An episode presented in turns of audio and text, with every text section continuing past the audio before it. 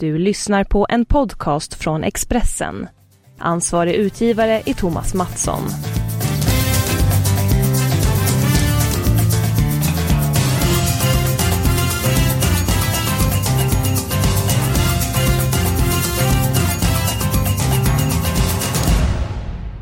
Kylan har kommit ett grepp om Sverige. Det är verkligen kallt för dagen och ett lag som också är ganska kallt för dagen. Det är Chelsea.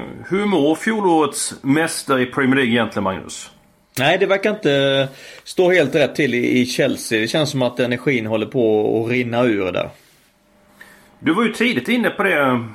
Nämnde för ett par veckor sedan att Conte, alltså managern i Chelsea, att spelarna är trötta på honom. Och som ser ut mot Watford i veckan så är de ju verkligen trötta på sin boss. Ja, det ser faktiskt ut så. Och sen ska man veta historiskt sett också, så det tredje året det är väldigt tufft för manager i Chelsea. Abramovic har inget större tålamod med sina managers, så lyckas man inte det tredje året så brukar man få lämna. Och det har hänt Mourinho och det har hänt andra tränare, så att det talar emot Conte, absolut. Ja, är det bara Abramovic fel att det är så? Man tycker att spelarna så professionella. Vissa lag, både sin tränare i ur och skur, eller inte spelar, så levererar oavsett vilken chef man har. Jo, det kan man ju tycka, men det är klart att det är ändå den här energin som ska till och för att få ut maximalt av prestationerna, och den finns inte för dagen i Chelsea. Och det är säkert så att spelarna är lite trötta på Conte och även Abramovic lite trött på Conte, så jag tror att han är pressad från båda håll nu. Ja, och målvakten och stjärnmålvakten Courtois, han säger att han längtar till Madrid där han har sitt hjärta och sina barn i den staden, så att jag är lite grann osäker på Chelsea. Jag är inte säker på att de kommer bland de 5 bästa i serien. Jag tror absolut inte de kommer bland de 4 bästa, och skulle de bli 6:a och sämre så blir det inget Champions League-spel till hösten. På tal om Champions League, Barcelona väntar med en stund för Chelsea. Vad tror du för att Chelsea överlever den fighten? Det är möjligtvis då att man kan få energi genom att skifta fokus från ligalunken till Champions League. Där tänder alla spelare till oavsett situation. Så det är väl det som kan tala för Chelsea. Men Barcelona är allt för bra för Chelsea. Så jag ser inte hur Chelsea ska kunna störa Barcelona över 2 matcher. Nej, jag håller med dig. Det måste vara toppchans för Barcelona.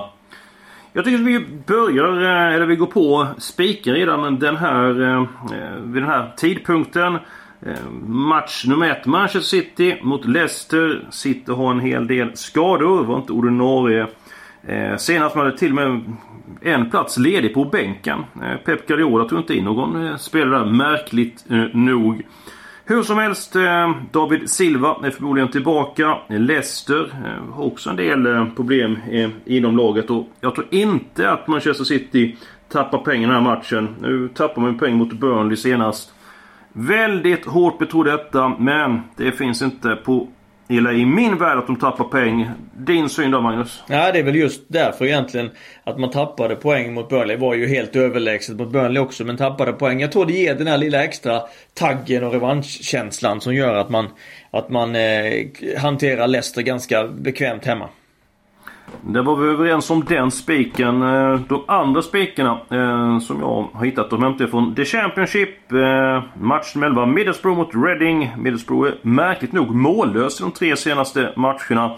Fick en spelare utvisad efter en halvtimme senast. Det fördärvade möjligheterna, eller åtminstone minskade möjligheterna till mål och poäng. Möter man Reading som endast har en seger i de senaste 2 månaderna, och det kom mot jumbon Burton Albion. Jag tror att Reading åker till nordöstra England och gör det förgäves. Sen spikar även match nummer 13. Wolverhampton, Queen's Park Rangers. Wolves i en klass för sig. QPR ska inte räcka till. Så att där är mina avslutande spikar. Vad för kommentar? Ja, Wolves känns ju helt given. Sen ska man ha respekt för att vändningen kommer förr eller senare för Reading. Så att jag är inte helt säker på att Middlesbrough bör lämnas ograderade. Vi får se lite grann av vilken storlek på plånboken man har. Jag har stark känsla för Middlesbrough. En fråga här ifrån Nils Andersson i Östersund. Du var i England i höstas. Du har berättat att du såg väldigt många lag. Hur utvecklingen gått hos dem lagen? Vilka ser bra ut? Vilka ser svaga ut?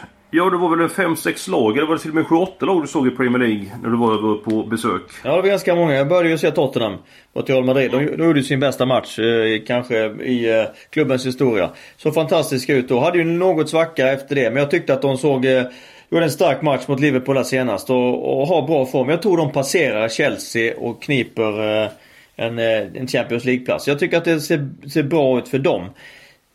Jag såg Arsenal då mot Röda Stjärnan. Det var ganska inte sen tempofattigt då. Det har väl inte blivit så mycket bättre. Däremot så blev det ju ett tillskott med nyförvärvet på Aubameyang som man tog in i transferfönstret. Det blev en skjuts och en kick för Arsenal. Så att det är väl ändå kanske något lite större plustecken denna veckan än vad vi tyckte för 1 och 2 veckor sedan.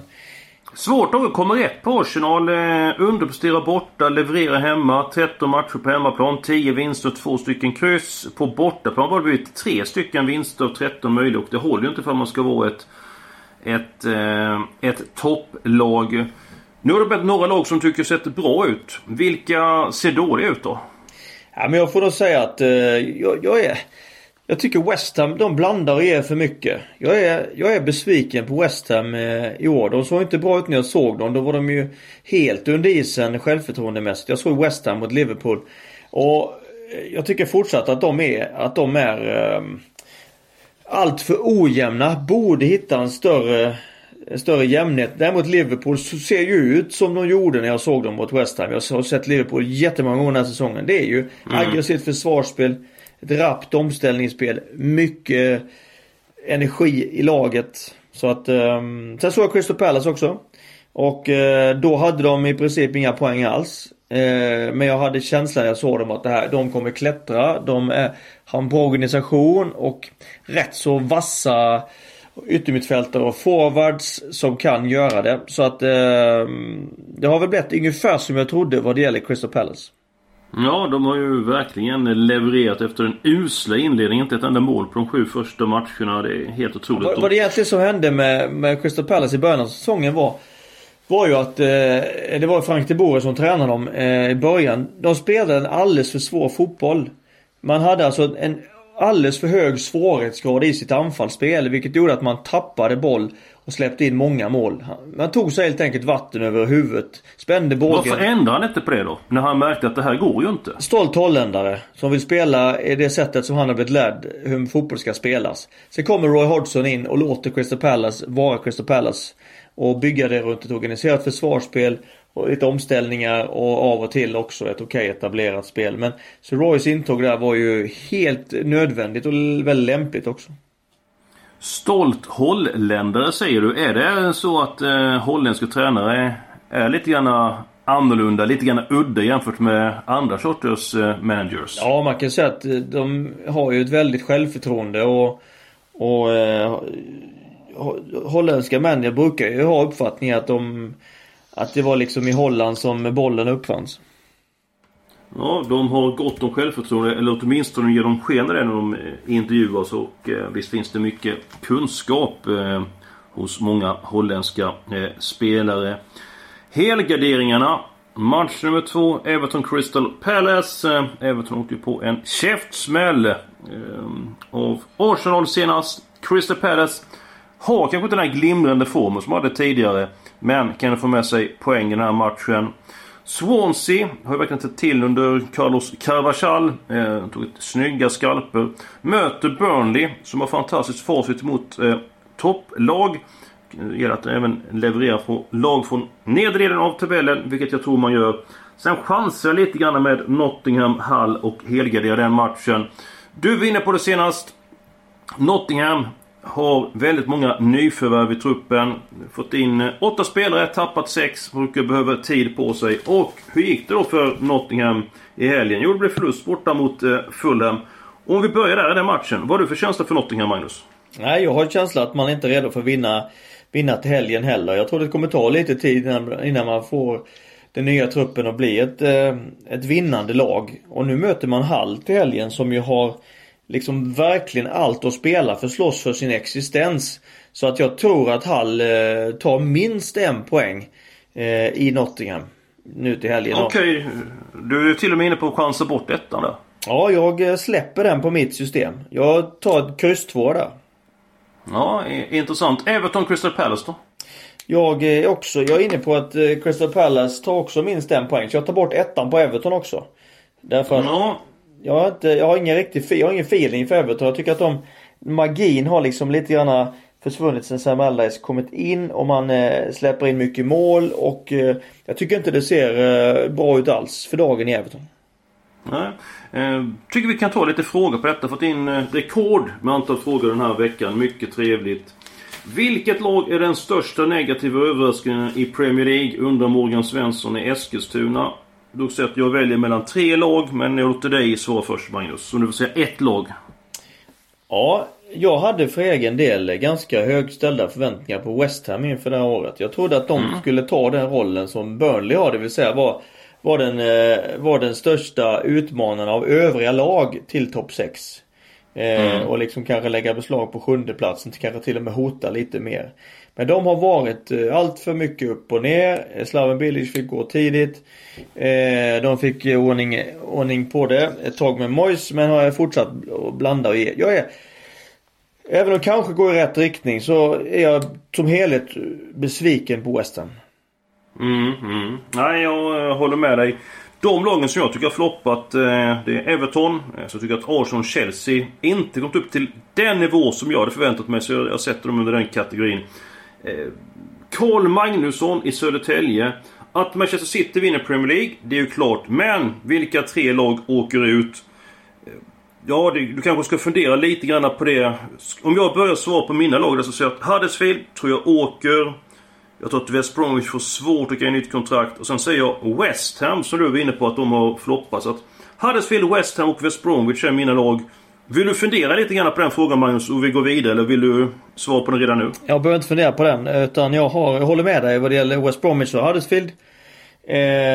Men jag har en riktig stänkare där. Jag säger att det blir Everton. Oj då! Från 10:e plats... men kommer sluta på 18:e plats är mitt tips, för att jag tycker att det ser, som var inne på tidigare, den kraften och energin som blev när Allardyce kom in, den har försvunnit. Då tog man poäng för att man var välorganiserade bakåt, och nu har man liksom tappat det också, släpper in massor av mål, helt iskalla på bortaplan. Jag tror att man kan få det mycket, mycket tufft. Och en sak till, Eskil, den mentala faktorn. De tror inte att de kan åka ur. Men vips så kan de vara involverade i bottenstriden. Och då kan det vara väldigt svårt att hantera det. Till skillnad från de andra lagen som har stridit i botten hela året, som är vana vid den situationen.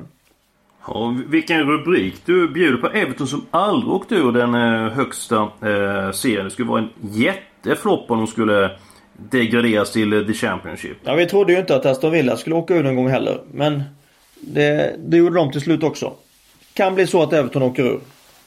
Ja, vi får följa det hela. Det är väldigt många lag inblandade i bottenstriden här, så att det lag som nu skulle vinna 2 matcher på åken tror skaffa sig en bra position.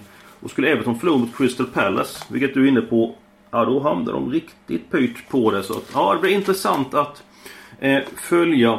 Vi tar en fråga till här.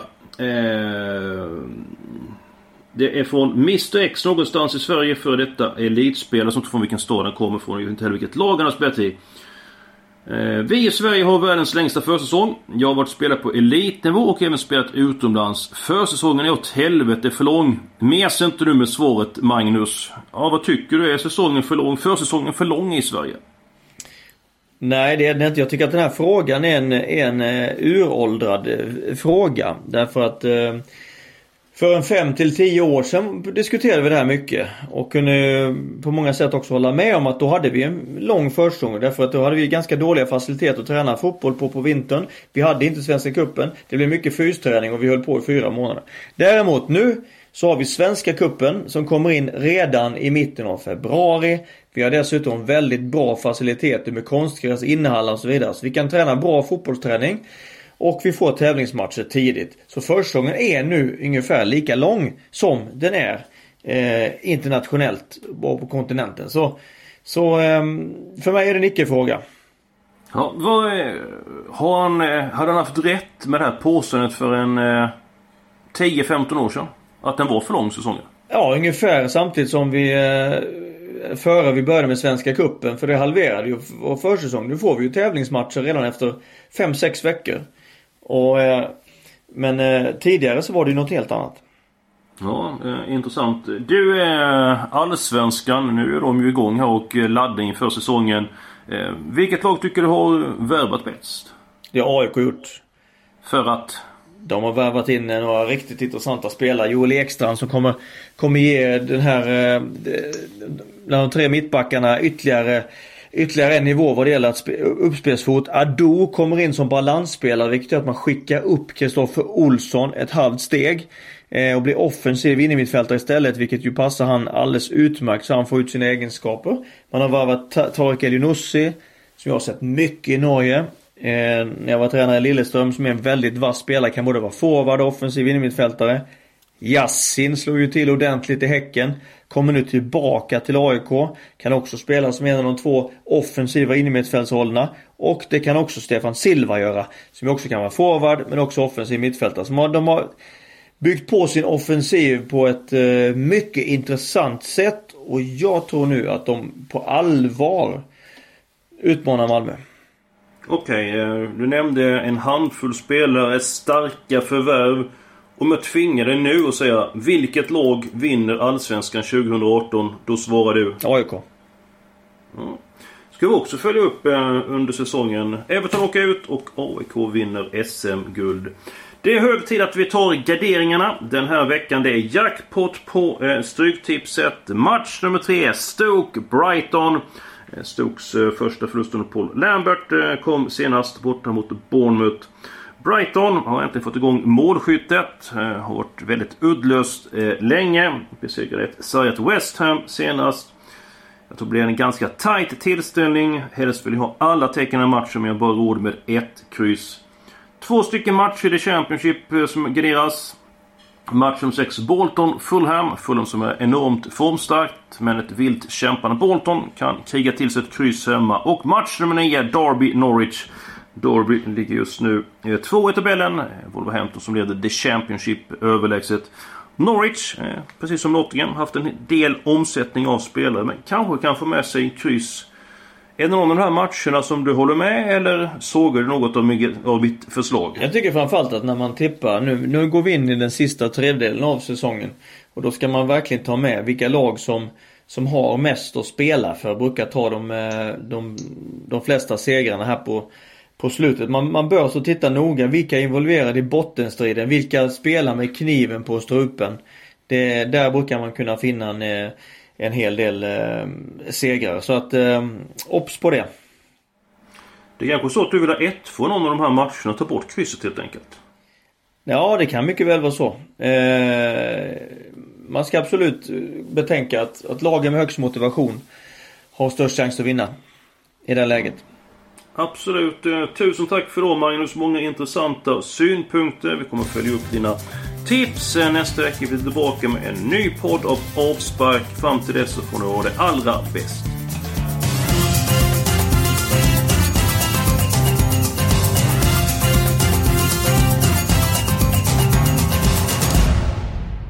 Du har lyssnat på en podcast från Expressen. Ansvarig utgivare är Thomas Mattsson. Ett poddtips från Podplay. I Fallen jag aldrig glömmer djupdyker Hasse Aro i arbetet bakom några av Sveriges mest uppseendeväckande brottsutredningar.